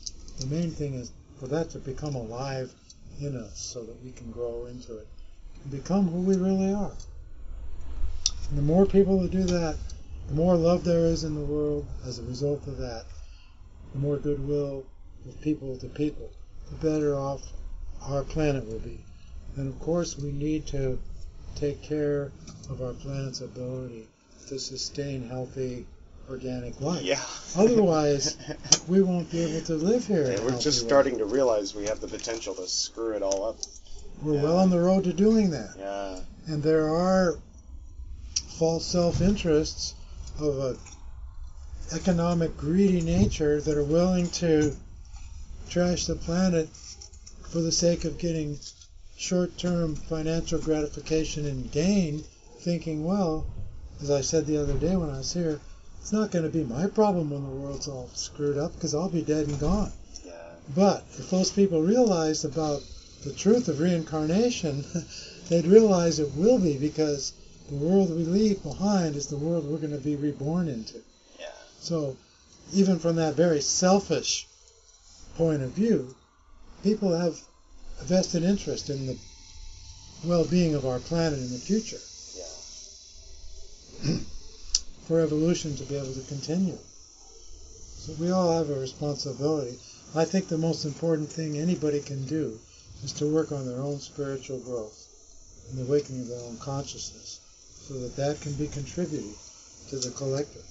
But we certainly know there's a tremendous amount of negativity in the collective from all the terrible things that are happening on the world and that are being broadcast through the news and everywhere that's creating rings of fear surrounding the planet and causing discouragement and depression and hopelessness. And there's no need for that. I mean, there's a difficult situation, but there is something we can each do. And if enough of us are doing it, even though we don't have the, the money and the power and the influence, our spiritual influence will turn the tide. Yeah.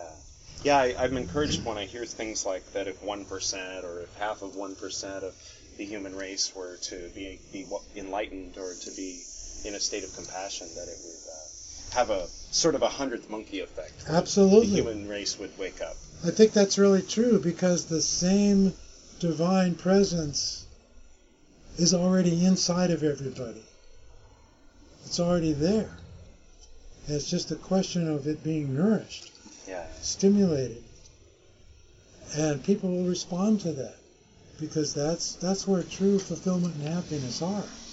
It's not in all these other substitute things that we get so enamored of and chase after terms of the materialistic values or pleasure and excitement and stimulation, drama, affection, esteem, approval, fame, power, control, domination, over identification with our group and our cultural conditioning. I mean, these are all things that have relative good to them. They're not wrong, but when it's overdone and used as a substitute for God in our life or for our spiritual life, then it becomes a sickness. And that's what that's what we're stuck with.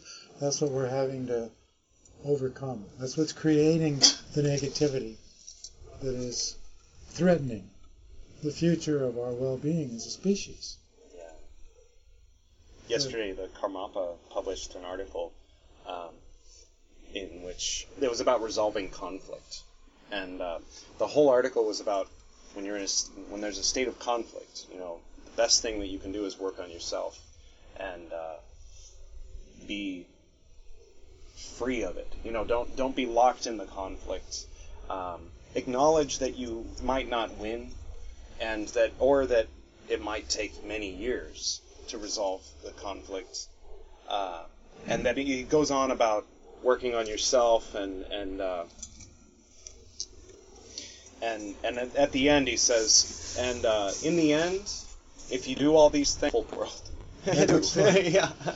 That is that is so true. We can't can't allow the negativity of conflict or tragic events to destroy our own peace of mind. yeah. So, you know, we need to acknowledge the truth of but we re- also need to acknowledge that within us there is this center of peace and strength and wisdom and love that is who we truly are, what we truly are, and to, to nourish that in others and in ourselves. Forgiveness is so important. That was one of the fundamental teachings of Jesus was forgive one another. Love one another as I have loved you. Forgiveness gives us peace of mind and it frees us. We can become detached from conflict rather than over identified with and caught up in it, sucked into it, allowing it to take over Yeah. our consciousness. And that's what we're in danger of doing if we overexpose ourselves to too much negative news, too much negativity. So there needs to be a balance between our outer life and our inner spiritual life. We need to take some time for ourselves, just to be quiet and to, to go inside and meditate and make contact with that deeper inner center within us. I think that's one of the, the dangers of the increased amount of external stimulation that people are getting from all the new Right. media and the Yeah. electronics is that people can get so addicted to looking at screens that that becomes their whole life and they lose themselves. They lose, they don't develop a sense of who they really are or what their purpose is. Our real purpose that we all have is to contribute to our own spiritual growth and the evolution of humanity and the planet. Using those things, but not allowing them to become our master. Yeah. We're not becoming so addicted and dependent on them that we can't, we don't know what to do with ourselves if we don't have a screen to look at. Yeah. That's a slavery situation. Degrading. And the content of what's on those screens is the crucial thing. It's going to make all the difference. If it's just superficial, meaningless, and negative, it's going to poison people's minds. It makes But me if- think of. Sorry. If there's positive content, Yeah. good messages, encouraging people, then But even it will be still- beneficial. even still, like in uh, many, uh, you know, in the Yoga Sutras, and I believe probably the Buddha said there, there's the iron chain and the golden chain, and the iron chain is bad karma, and the golden chain is good karma. They're both So- chains. Yeah. so you got to let go of the chains, you know. Uh, Whether they be gold or, or lead. There was a, a point where uh, I got some very positive feedback from one of my yoga classes, and I felt this euphoric feeling of, oh, and I, I wrung it in. You know, I was like, ring it in, ring it in. You know, because if I expect myself not to feel devastated when I get criticized, then I need to reel it in when I get complimented and just humbly say thank you, you know, and, and move on. And yeah, not, not, humility is humility is our best protection against all temptation. it takes vigilance sometimes, though. you And know. I mean, I think you deserve to enjoy that positive feedback, Yeah, but don't expect to have it all the time. Or right. Or don't get get, depressed. They don't get addicted to it or depressed if it's not there because that's that's not you. You don't Another need addiction. that. Yeah. That's it's icing on the cake and it's nice and you deserve it, but be detached from it. yeah. Don't don't allow that golden chain to put you in chains.